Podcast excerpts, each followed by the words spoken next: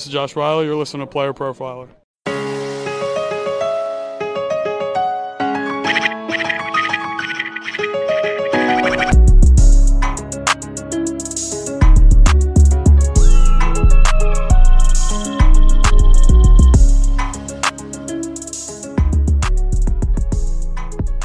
What is up, everybody? Welcome back to the Futurecast on the Player Profiler Radio Network.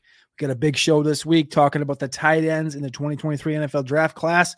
We're just a few weeks away from Kansas City, baby. The credentials just came in, the draft house is booked, and the crew from Player Profiler is headed to Kansas City once again to cover the NFL draft from the house. It's going to be fun. It's going to be a great time. But today, we got Thor Nystrom on from Fantasy Pros to talk all things tight end because I know he's got some takes on his boy, Sam Laporta. But first, I want you to go over to playerprofiler.com after the show, not right now, after the show, the 2023 rookie guide with the top 120 fantasy relevant prospects will be live on playerprofiler.com on the homepage.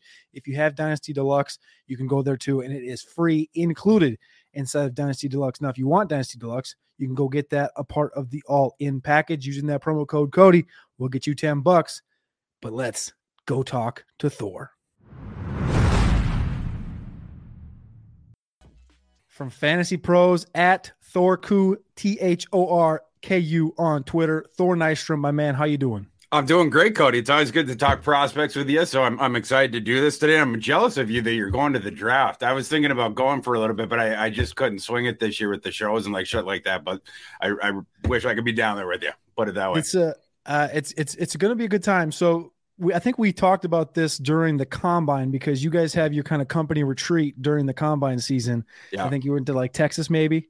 Yeah, Dallas. Right? Yeah, you went to Texas, right? So our company meeting, our company, you know, retreat or get together, whatever, is the draft. We kind of oh. formulated oh. and built it around the draft. So we go to wherever the draft is at. Last year was Vegas. This year KC, and the crew comes down and we relax and uh, maybe we get some barbecue just like you guys did down there in Texas. But that's kind of how we kind of navigate through that and how we get to go to the draft. Well, you know, I went to University of Kansas for undergrad. As you know, I can give you all the the heads up of the Kansas City barbecue places. You know, Jack Stacks and Arthur Bryant's and, and the whole the Oklahoma Joe's and the gas station. I'll, I'll, get you all set up and have like a little map for you, so you can just hit them. You know, we need. I mean, I've been. I'm starting to fast the next two weeks. I'm gonna be ready so that I can just hammer. That's all I'm gonna eat when I'm out there is meat. You know, we're going straight carnivore, so I'm ready for it. Um, but today we're to be talking about the tight end class, as you know. Um, you know, uh, but first I want to talk about the last two months, the NFL draft process, why you love this whole process, and you know, over the last two months, what's it been like for you? Two months ago, like about right now, maybe a couple days ago, two months from about a couple days ago, we're sitting in Mobile having dinner together. Uh, how have you been the last two months, and uh, what kind of what what have you been working on?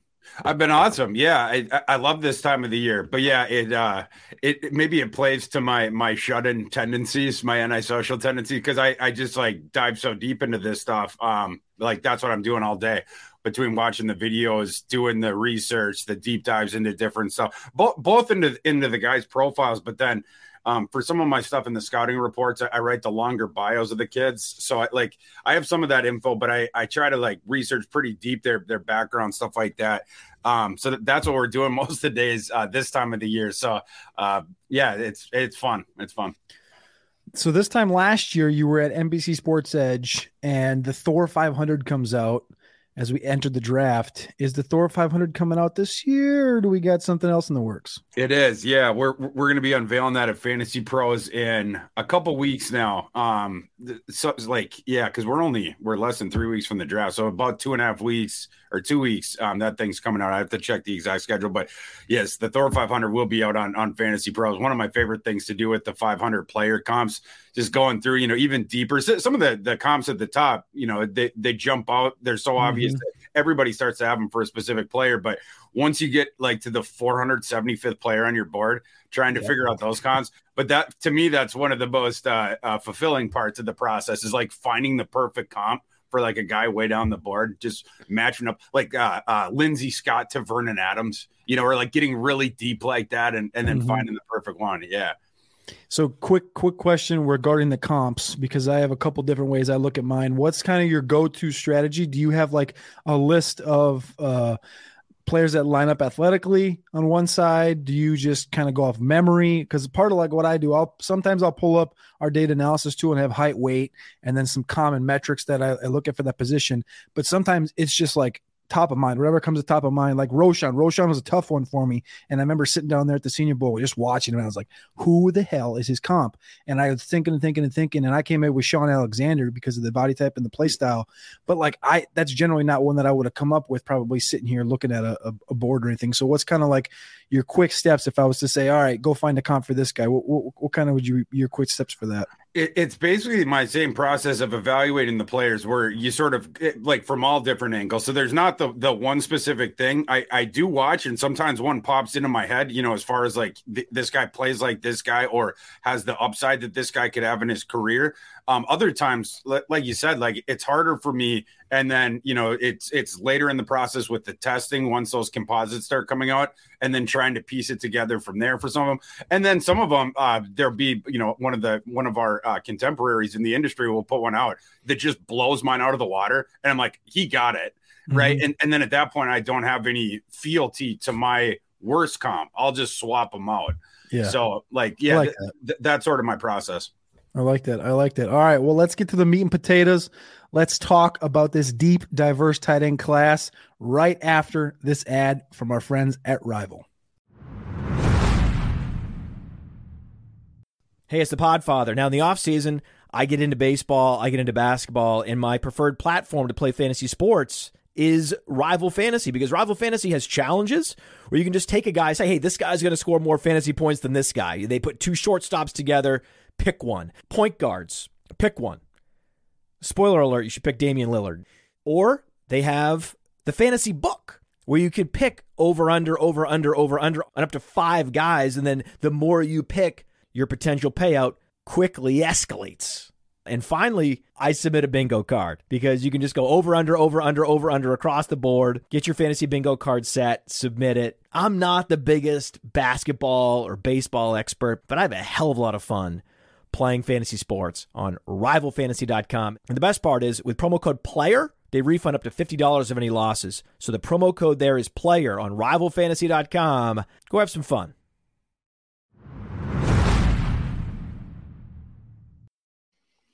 Thor, my man, the first question I got for you who will be the first tight end drafted in the NFL draft. If you look at ADP right now, uh, our mock draft index at playerprofiler.com under the NFL draft section, Michael Mayer is currently in the lead with a 25.6 ADP. Kincaid is directly behind him, 26.3. Darnell Washington, 35. Musgrave, 47, and so on and so forth. But that's maybe not where the betting market is right now. I saw you were on a show just the other day talking about Dalton Kincaid. Where are we going with the first tight end in the NFL draft this year? I think it's going to be Dalton Kincaid. And, and, what's funny, you're you're bringing this up. This was only, I think it was two nights ago. Um, I was on the VSIN show with Tim Murray and, and Sean King, and they asked me live what I thought about the odds of, of the tight end one market. And it stunned me when when Tim said the odds because it, Dalton Kincaid was plus 140 at the time.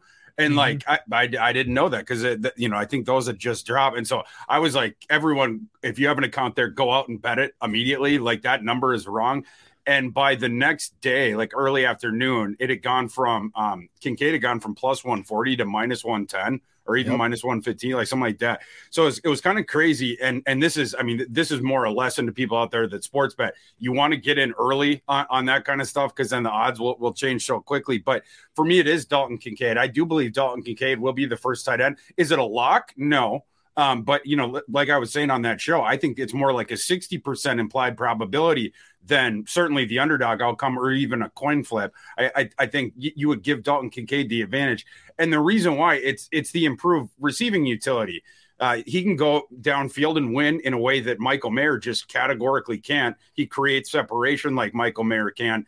Uh, he's more smooth in that area than Michael Mayer is. Michael Mayer, you get the dual threat utility. He can line up in line. You're not going to be lining up uh, Dalton Kincaid on the in line unless you want to see him get ragdolled. But just as far as a receiver, Dalton Kincaid's just so damn smooth. So I had to put him there because of, of his increased value over Mayer in that area and, and the way more things that you can do with them.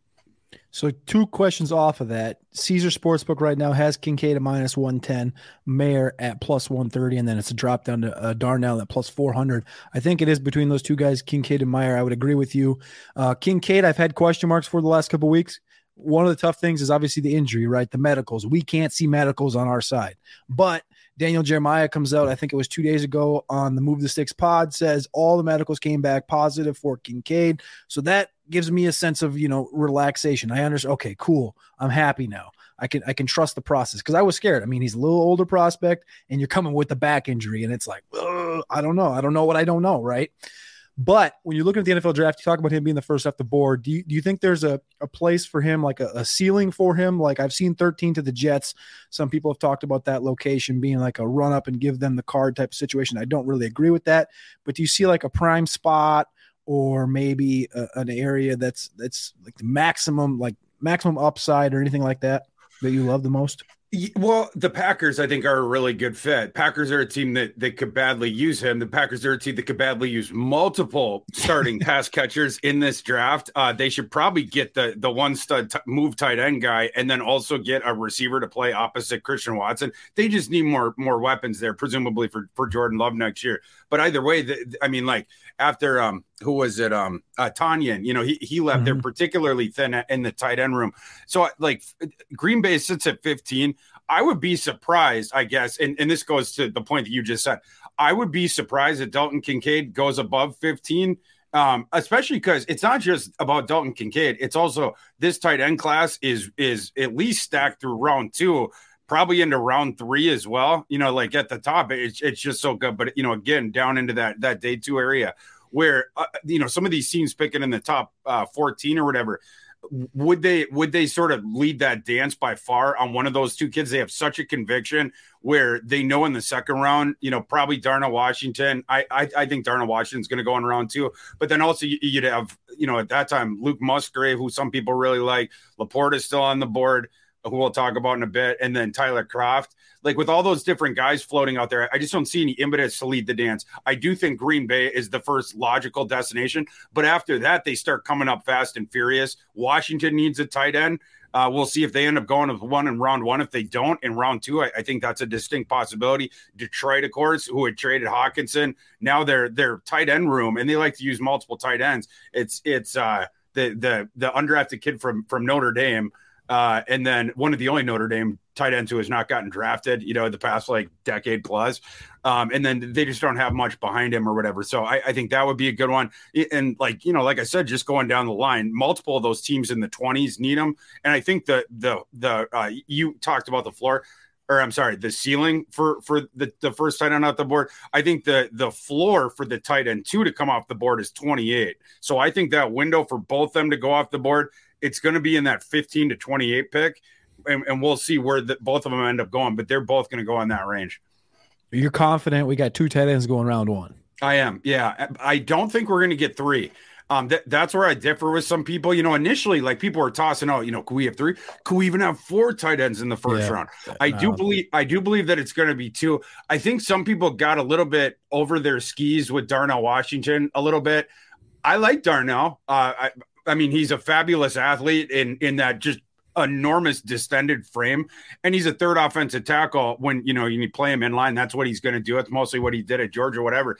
But as a receiver he ain't nearly as good as people seem to think. Uh, he never won downfield at georgia. He only had two catches 20 plus yards downfield his entire collegiate career but it's not just that. Like he's supposed, you know, like in, in, the way he's depicted, it's like, oh, he's this, you know, this intermediate guy, and he's, he's very reliable. And then once he gets the the you know the the ball, then he's impossible to tackle. He's this, you know, human colossus. Well, actually, really not. Uh, Darnell Washington in his career forced less missed tackles over his entire career than both Dalton Kincaid and Sam Laporta had last season alone. So, so you don't get that YAC utility that people think mostly because he's like a straightforward uh, runner. You know, he's sort of like the the Suez Canal tugboat where he, he, just struggles to get off his spot and move a little bit.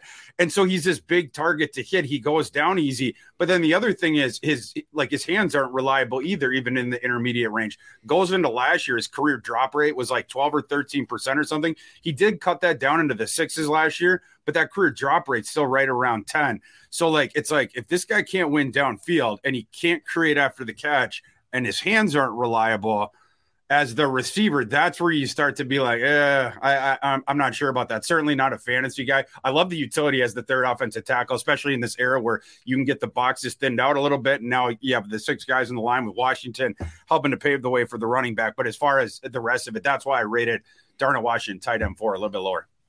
I like that. I, I, I actually, you know, I love everything you said, and I actually have Darnell Washington lower. So I went and Oh. I saw him. I saw him live uh, at Georgia at the pro day, and I don't know if he was banged up or what, but he just did not. I mean, based on what I saw at the combine, he looked fine. But then it, seeing him at the pro day was a little bit different. Um, obviously, the size is ridiculous. I thought the tugboat comparison you just brought up was fantastic because what a tugboat doesn't do is a tugboat doesn't start quick, and he don't start Yeah. quick out of his breaks. I don't think out of off the ball. I don't think he's a, a fast accelerator getting down the field, which I think at the tight end position, if you can be quick in those small areas, it's why we like the agility score so much.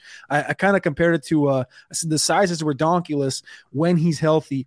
Uh, in the game, he looks like he's Shaquille O'Neal on the field because he's just that big, different piece. That's it's just a different chess piece that you got on the field out there. The ball skills are there, but another thing I did notice is that even on the film, you could see it with where Stetson Bennett would would put a ball when he's throwing it to Darnell Washington. The pro day was perfect because pro days are built around uh, succeeding, right? And you could tell that him and Darnell worked together because every ball that Stetson threw to Darnell, it was not in the chest. It wasn't at the numbers. It was like make Darnell reach to 10 feet where he knows he can catch the ball, do all these different things that are going to make him look great, which is cool. Um, but then when you're talking to executives from the NFL and you say, damn, Darnell looks, he looked pretty good the combine, they go, yeah, but he's not a game changer. Yeah, but you're not scared of him in the red zone. And I'm like, what do you, what do you mean you're not scared of him in the red zone? And, and, and that kind of puts doubt in your mind. So I like him. I like the ball skills. I don't love it. I like the size. I don't love it just because of the athleticism that comes with it. And I just question uh, whether he can stay healthy. And you say, well, stay healthy. It's like normally you think about the small guy staying healthy, but I think a big guy like him, I think he's carrying so much weight. And I just think he's so big. I, I, I do question that. And I am worried.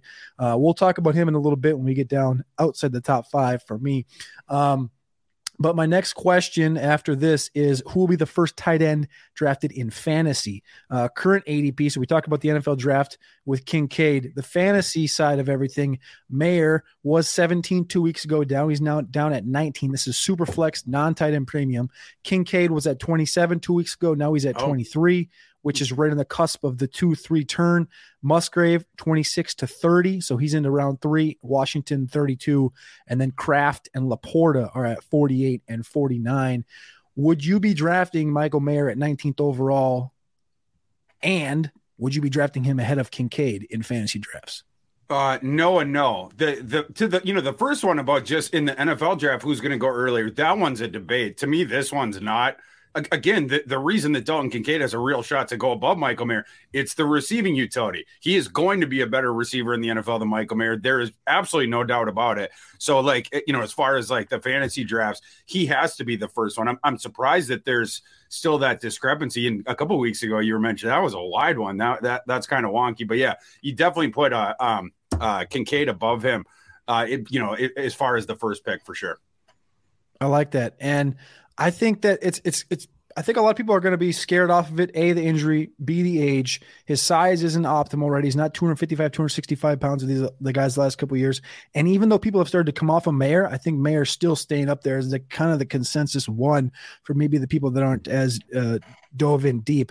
Now, the next guy in line there, we'll talk about our top six right here, but the next guy in line there is Musgrave. We haven't talked about him very Mm. much. He hasn't done a ton when it comes to on the field. Now he's got the athleticism there. He's got the pedigree. He's got Bill Musgrave in the NFL. He's 6'6, he's 253. He runs the 461. We got him best comparable to Dawson Knox on playerprofiler.com. And he's the 15th most athletic tight end all time out of 459. That player profiler database. You can check out the athleticism score right below his player page. Last year he had 11 receptions. 2022 he had 22. 2020 he had 12. 2019 he had two. Yeah. Is this a complete projection or what? Yes, yeah. I mean, it's a it's a complete dice roll. I mean, like, and the you know, there's people out there that that love Luke Musgrave, but they're it's all a leap of faith. And when when you come back down to earth, you don't know if if you're going to be running into like a, an all pro type receiving talent or if you're going to fall into the hole like in that movie 300 where they kick people in. Like you you don't know what's going to happen on the other side of that because we haven't seen it. Like like you said, I think um the numbers in front of me. I think what did he start 13 games in college and he had like 42, 43 catches. Try, trying to find it right now. But yeah, I mean, so limited. You, you, went through the production profile. And then last year, that was the year where we all thought he was going to break out. The first two games he did. Uh, Oregon State sprung a couple different upsets. First game, I forget who they were playing. Uh, was it Boise? And then the second one was Fresno State and then you know the, and Musgrave was playing very well in both those games or whatever. He it was he had a 681 one line against Boise State and then five catches for 80 yards against Fresno State. But at the end of the Fresno State game, like in the final minutes, he hurts his knee and then he's out for the rest of the season. So it's hard. You, you have to hang your hat of the entire evaluation over just these 13 collegiate starts, the the the suppressed snaps, and then only 47 catches. What you like about him is what you've seen downfield in in the opportunities that he got. He was seven to 13 uh, on his targets, 20 plus yards downfield. And we saw this in in Mobile when like that's the best the thing he's best at because he can get down the field really, really quickly. And he does have good ball skills. And and the thing that that separates him I think from from some other receiving tight ends, at least as far as this very specific thing, is the body control downfield. That's what I like about him. Like we saw a couple times, like near the sidelines in Mobile, where he was like dragging, you know, dragging his his toes or in the end zone, using the body, the the frame to pin the guy behind him, and then making catches near the sideline. He has that diverse background of like the lacrosse and the skiing. You play basketball. I think he played baseball. Or, you know, like he, he played all these, you know, uh, sport track and field as well. Mm-hmm. And and some of that stuff pokes its head out there.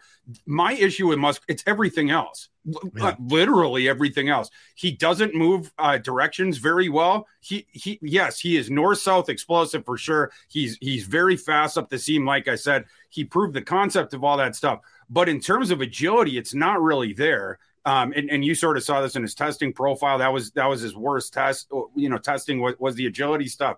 And in the routes, it's the same thing. It's not just that he doesn't snap. You know, that, that he doesn't cut the clean corners when, coming out of the route breaks and stuff. He also doesn't introduce any doubt into the in, into his defender's head when he's running the routes. He's more of like the one note type of guy and and maybe you know if you're trying to give like in his defense it's like oh he hasn't been out there as much as some of these other guys so maybe he'll learn so, some of that sort of nuance type stuff along his routes when he's in the nfl but again that's another leap of faith and then the last thing you know so i mean most of the receiving utility at least at this point that has been proven it, it's downfield and then the other thing is when he gets the ball in his hands he's the worst after the catch tight end in this class he only had two broken tackles his entire career his entire career. Sam LaPorta had 20 last season, right? So like I, I, he uh Musgrave also like this just big like angular uh sort of galloping target for defensive backs where he doesn't ever move off that spot. When he has the ball he's just going in the straight line.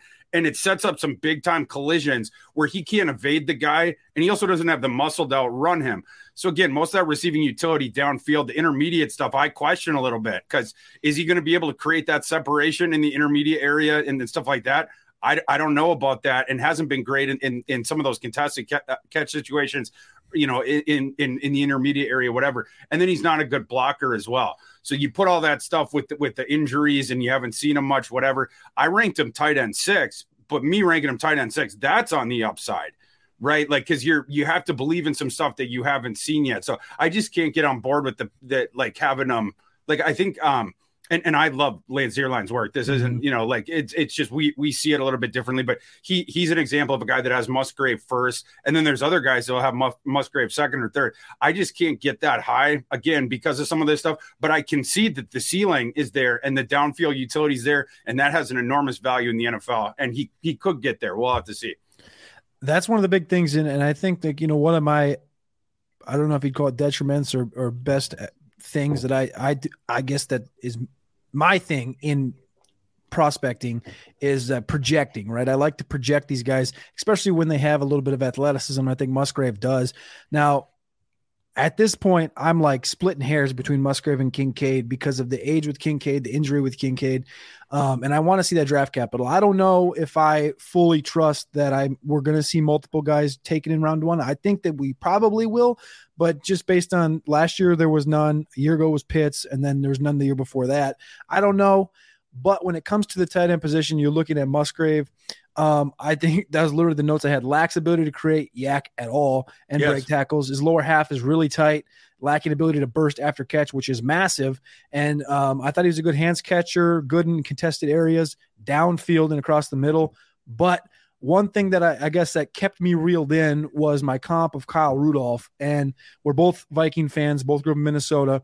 Um, I think Musgrave's going to be a problem in the NFL from that aspect, where I think he's has the capability to reel in eight plus touchdowns. And you look at eight plus touchdowns, you look at Kyle Rudolph, what he did, had multiple top 15 fantasy seasons at tight end.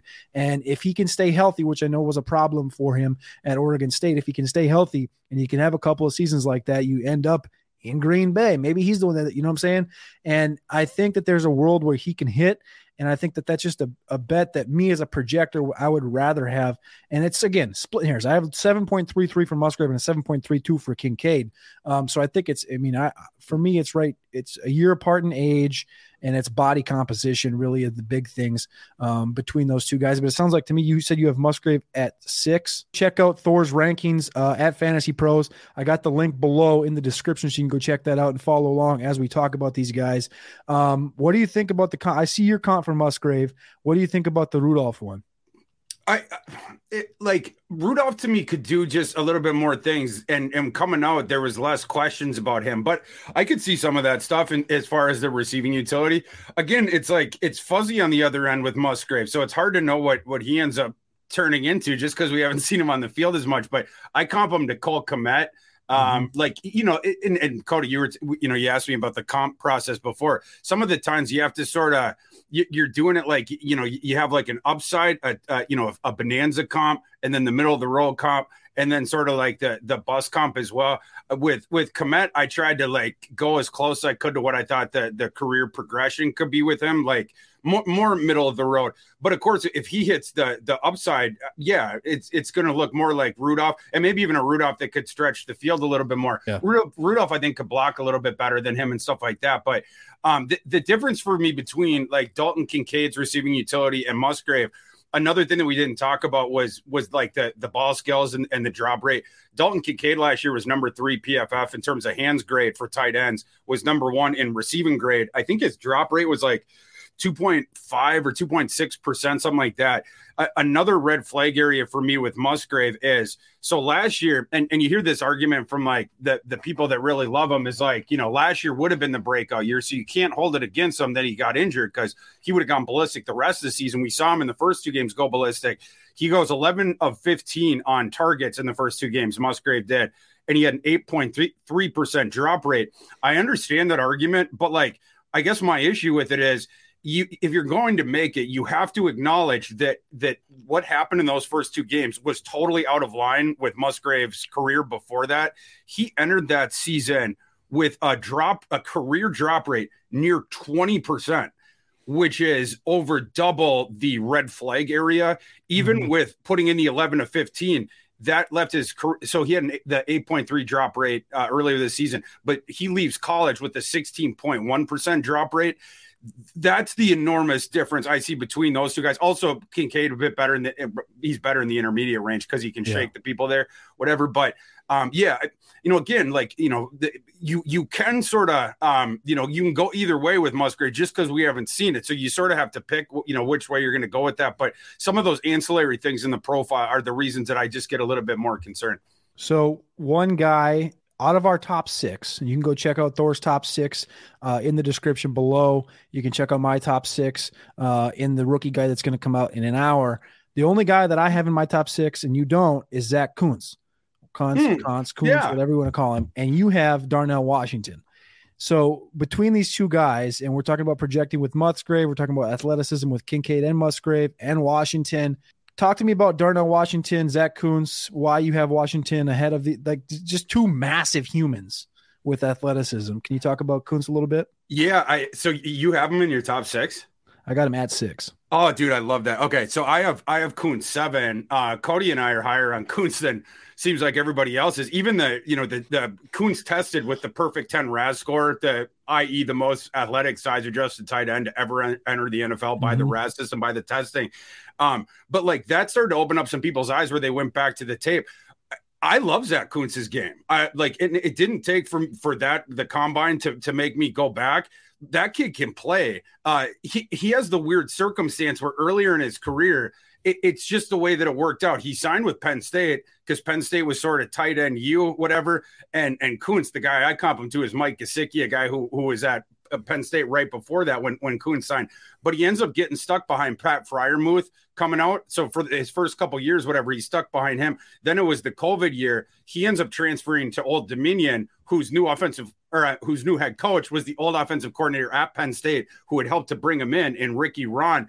And then once ODU got back on the field, 2021, Zach they couldn't cover him in the G5. Like he was unfair the entire offense, like he, was the one who was, you know, if if not creating the first down, then creating the separation for the other players because he so spooked the opposing defenses, and he was going to go nuts again this year. It's, it's another case. We have multiple t- tight ends in this in this class who got injured in the first month of the season, where it wrecked either the rest of their season or most of it. Uh, Kraft is is is another one, but in Kuntz's case, I think it's all circumstantial why he's lower on other people's boards. It's merely just because he got hurt uh, in early October last year, didn't play the rest of the season. ODU was really frisky at the beginning of last season when Kuntz was on the field. Once Kuntz got hurt, they went into the tank immediately. And I distinctly remember this because they became a fade team for me betting college football right around then. Because you could, it, it, just everything, all the wheels fell off once Zach Kuntz was no longer on the field. Love the athletic profile. Obviously, tested like a banshee, like like we're saying. He had a um, you know, it wasn't just the the perfect 10, like he was 95th percentile, like in almost every single one.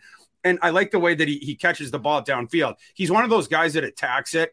So some of these receivers or, or tight ends in, in this class, they let the ball get too far into them. They don't attack the ball. Zach Kuntz is a guy that fully extends with that enormous catch radius and that enormous frame and, and goes after the ball, particularly in the red zone. And, and when he's downfield, can win in contested situations, doesn't get jarred by the contact, you know, guys going through his back trying to rake at that ball.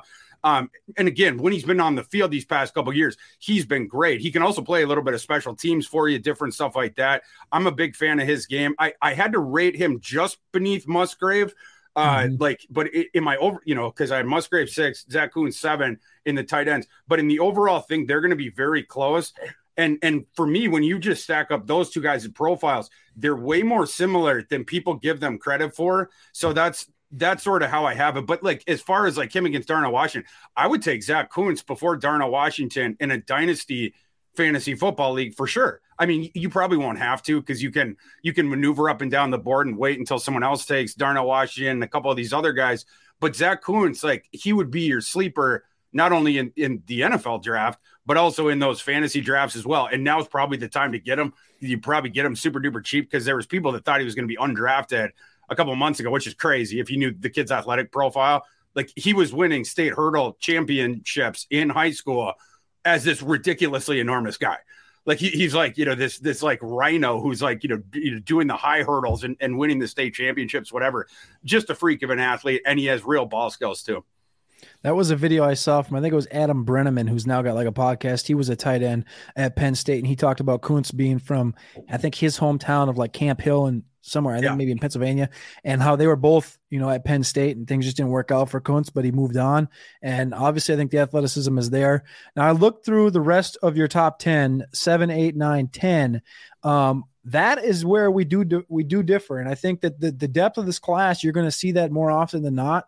You have Schoonmaker, Brenton Strange, Davis Allen in that range. I have Strange just outside of the top ten, but I don't have Schoonmaker or Allen in my top 10. Hmm. Uh, what part of their game uh, really elevates you? I know Schoonmaker has a high athleticism score, um, and, and I like his comp of Dalton Schultz. I uh, hadn't thought of that one before. Um, is there anything in, in these two guys, Schoonmaker or Davis Allen specifically, because uh, that, that kind of elevated them into this top 10 for you? Yeah, for for me, we got the Seymour Schoonmaker last year because Erick All gets injured. Now Erick All is transferred to Iowa or whatever, but like you know, allowed him into it, you know, sort of step into the bigger spotlight because we thought Erick All was going to get most of the targets, whatever. And he acquitted himself well at that. He's also a really good blocker, plays on the inline, and then maybe some people weren't surprised by the testing. I, I was. He opened my eyes. Mm-hmm. Like I, I, have to say, uh, 9.86 in, in the RAS, and he goes through the full gamut of testing outside of the bench. He has that 91st percentile 40. Both of the agility scores were 84th and above. The, the three cone was 98th percentile for Schoonmaker. And then the, the the jumps were pretty good too. The broad jump was 98th percentile, vertical was 68th. But proving that concept of the athleticism in conjunction with having sort of the starter kit of the the dual threat tight end inline kind of guy, which is a little bit more rare. That's why I had to put him there. He's a, he's a little bit rawer in some of the the finer points, particularly with the receiving. That's why I couldn't put him above, you know, for instance, Zack Kuntz or Musgrave. But like after those guys, those seven are the ones that I really like in this class. And then after that, th- then I have to start making some more. Uh, I don't know if you want to say leaps of faith or whatever, but Schoonmaker yeah. proved the concept this this past fall with, with the increased time and then with the athleticism. So I had to put him there. Is Elijah Higgins this year's Chig Okonkwo?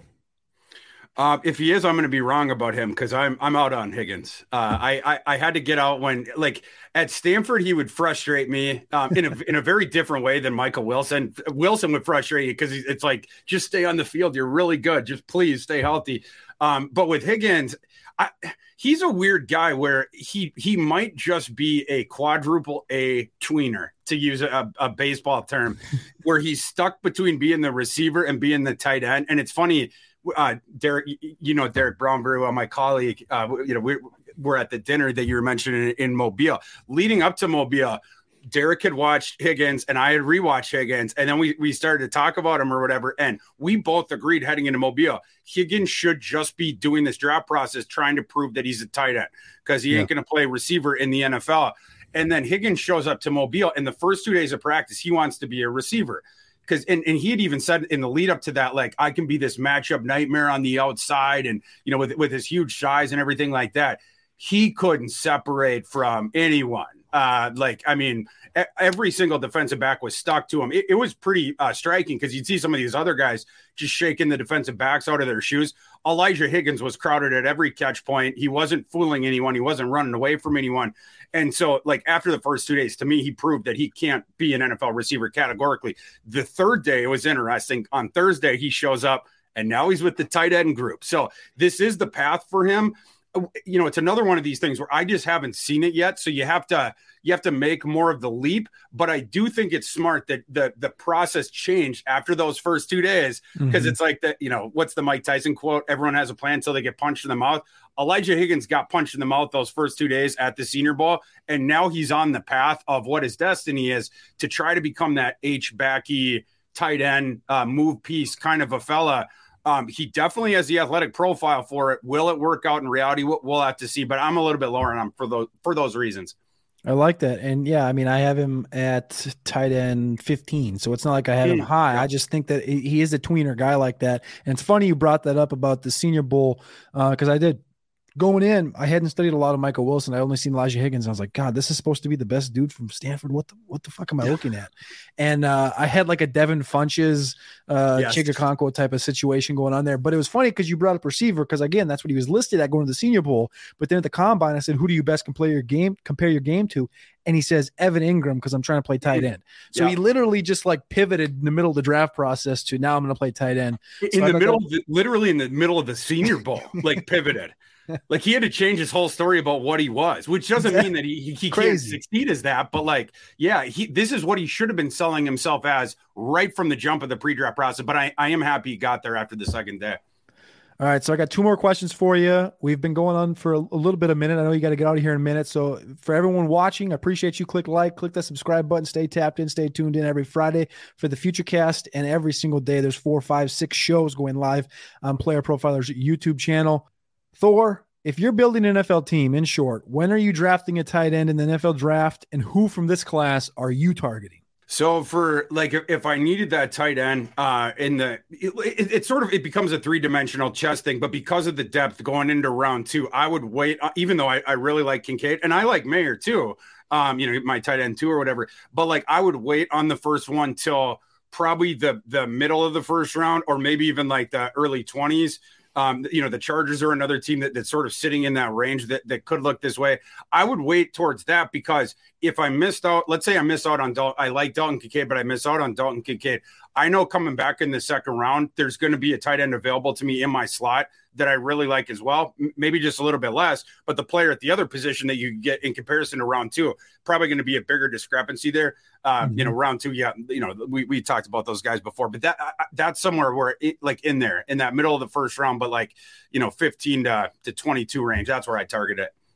You so you would you would take you wouldn't take like a, a, value guy and go deeper. You would stick at the top and you would say you need to target the top end guys in this specifically in this class. Yeah, I mean, especially because like all the good offense that we see in the NFL now, they're going more to the 12 personnel. We even see the the 13 stuff out of some okay. of these really good offenses, stuff like that. If I had the offense where I needed that second tight end, because that's really where we're going, where yeah. all these teams are using the two tight ends regularly. Yeah, that, that that's where I would do it. But I wouldn't reach above that, even though, like like I said, I, I really like Dalton Kincaid's game. I really like uh, Michael Mayer's game. I wouldn't reach above that just because circumstantially, you know, into that round two, you're going to get an immediate starter. For me in this class, there's five immediate starters in, in the class. And then that doesn't even count the the shooting for the moon guys like Musgrave and Kuntz, etc. And I think Schoonmaker could play right away. I, I, think Brenton Strange could play right away as well. Um, mm-hmm. You know, going down on some of those guys. But yeah, I, would wait till that range just because of that that depth. All right. So over the last few years, after, uh, we're looking outside the top 10 now. After the last few years, we've seen guys in round one flail, like Eric Ebron. Evan Engram took a while to hit. OJ Howard, Hayden Hurst didn't quite hit at the same level. Mark Andrews is actually better in that class. Now you're looking outside the top 10 here for fantasy purposes for somebody that you're maybe going to throw in that taxi squad. Give me two guys that you're excited to track over the next one or two years that you think have a chance of breaking out, that maybe some fantasy gamers should be not drafting in their draft, but maybe adding right after the draft for free and just throwing them on the back of the taxi squad. The the two for me would be um, Josh Whyle, just because he has the combination of the size and the athleticism. Um, and we've also seen the flashes of his receiving utility at Cincinnati. The only thing that concerns me about him is he was never a feature part of the passing offense, like ever. Um, like he mm-hmm. was always sort of the tertiary uh, option, whatever. And it's like, man, Luke Fickell had a really good staff there. If Josh Whyle is like this difference making uh, type receiver, why wasn't he getting more usage? I, I think it was in it's either 2020 or 2021 I, I, think it was 2020 with the condensed season. Josh Whyle, like on a per snap basis, was absolutely fabulous. But even that season, they weren't uh, pumping the targets into him that maybe suggested that he could. So was did, did Cincinnati underutilize him a bit, or is like is it did they know something that, that we don't but he does have that athletic profile some of these other guys don't 89 percentile size adjusted athlete the other one i'd say is uh, Payne Durham from Purdue, who's sort of the mm-hmm. opposite thing. I, I, actually I came into this this process higher on on Payne Durham just because I know what that kid can do. You stick him in the slot and he, and he's super smooth with that. He, he can handle usage stuff like that. But the problem with him is he's a little bit athletically, or not a little bit. He is athletically limited, 46 percentile athlete, and I'm not playing him on the inline. So while I like his re- receiving utility, when you're talking about the big slot that's not uh, explosive and, and whatnot, that's that's where it starts to become the lower hit rate for the odds in the NFL.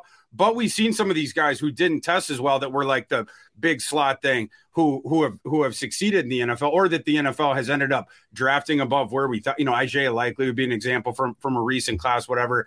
Um, there there's been guys like that. So Payne Durham is just one where the athletic profile with the position he has to play, that's where it, it, starts to become a little bit riskier for me. That's why I had to drop him down to 12. But like I said, I really like his receiving utility. I comped him to, I, he was another tough one for me. I ended up settling on Gavin Escobar for, for Payne Durham. I like that. I, I, I referred to him as the big donkey down there at the Senior Bowl. Um, I, I, compared him to Gary Barnidge okay, uh, yeah. from from a, a, minute ago. Massive yeah. hands, good ball catcher, consistent in the red zone. I thought I do like Payne Durham as one of those deep guys. Two guys I was looking forward to having this conversation about were Daniel Barker from Michigan State mm. and Leonard Taylor from Cincinnati, but their athleticism well, Taylor's kind of injured right now, and Barker really didn't test as, as good as I wanted him to. Um, but those are two guys I was interested in, and two guys I'm probably going to track over the next little bit. Um, but there's one and, guy that we. I, was just going to say I, I, like your call on, on, Barker. As as far as like, I was surprised he didn't end up getting invited to the yeah. combine, and he's another circumstance guy where you have to keep it in mind. Where earlier in his career he was at Illinois, he was not a fit on Brett Bielema's teams because he just wants the third offensive tackle as a t- Luke Ford. Hey, have you watched Luke Ford from Illinois? Just the enormous uh, tight end who only can block. I think he's 280 pounds, but Luke Ford doesn't receive. He's but he's one of the better blocking tight ends in this class. But like you know, like that's the kind of guy that Bielema uses in that system because you know it's like the Wisconsin thing, the downhill running, whatever. Barker just wasn't a fit there. He goes to Michigan State. Well, Payton Thorne was in the tank all last mm-hmm. year. People who have watched Jayden Reed's tape know. So like, but but he has the receiving utility. You know, we'll, we'll just see if he can overcome the athleticism. But I like that call.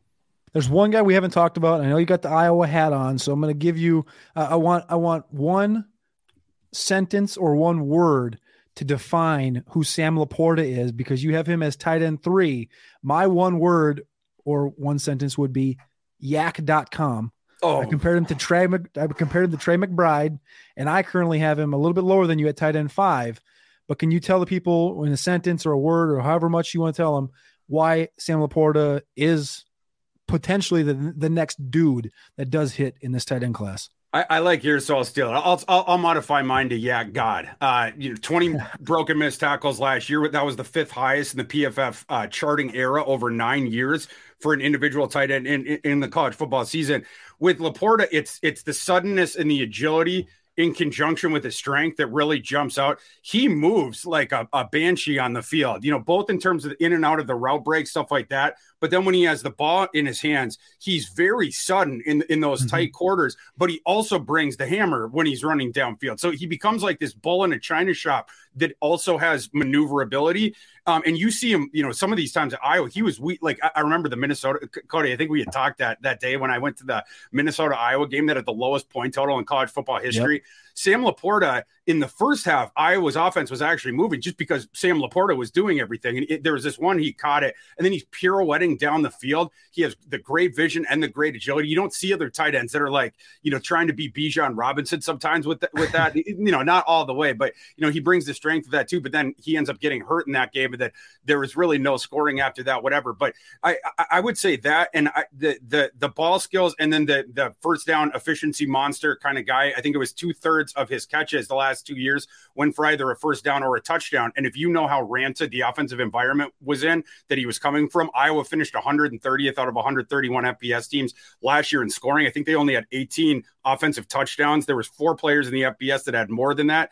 Then then you start to appreciate more what LaPorta is. I, I just got lucky because I got to watch him uh, during his career. But as far as the intermediate guy who is just going to dominate and YAC whenever he gets the ball, that's the guy that you want. I compare him to. I thought a lot about this one with, with him because I, I didn't love some of the comps I was seeing out there, and I finally got it last month. I think I have the perfect Sam LaPorta comp. He's Owen Daniels think back to what you got from Owen Daniels, it, it is almost one to one as far as what you're getting with LaPorta, and the athletic profile is super similar. I think he's going to have an Owen Daniels type career, and I rank him tight end three for that reason. Ooh, that's some heat right there, baby. I love that. Thank you, Thor. I really appreciate you taking the time today. This is a hectic ass season. I know you've been on a lot of shows. You get to sit down chop it up. Uh, let the people know what you have cooking over the next few weeks and where they can find you before the draft.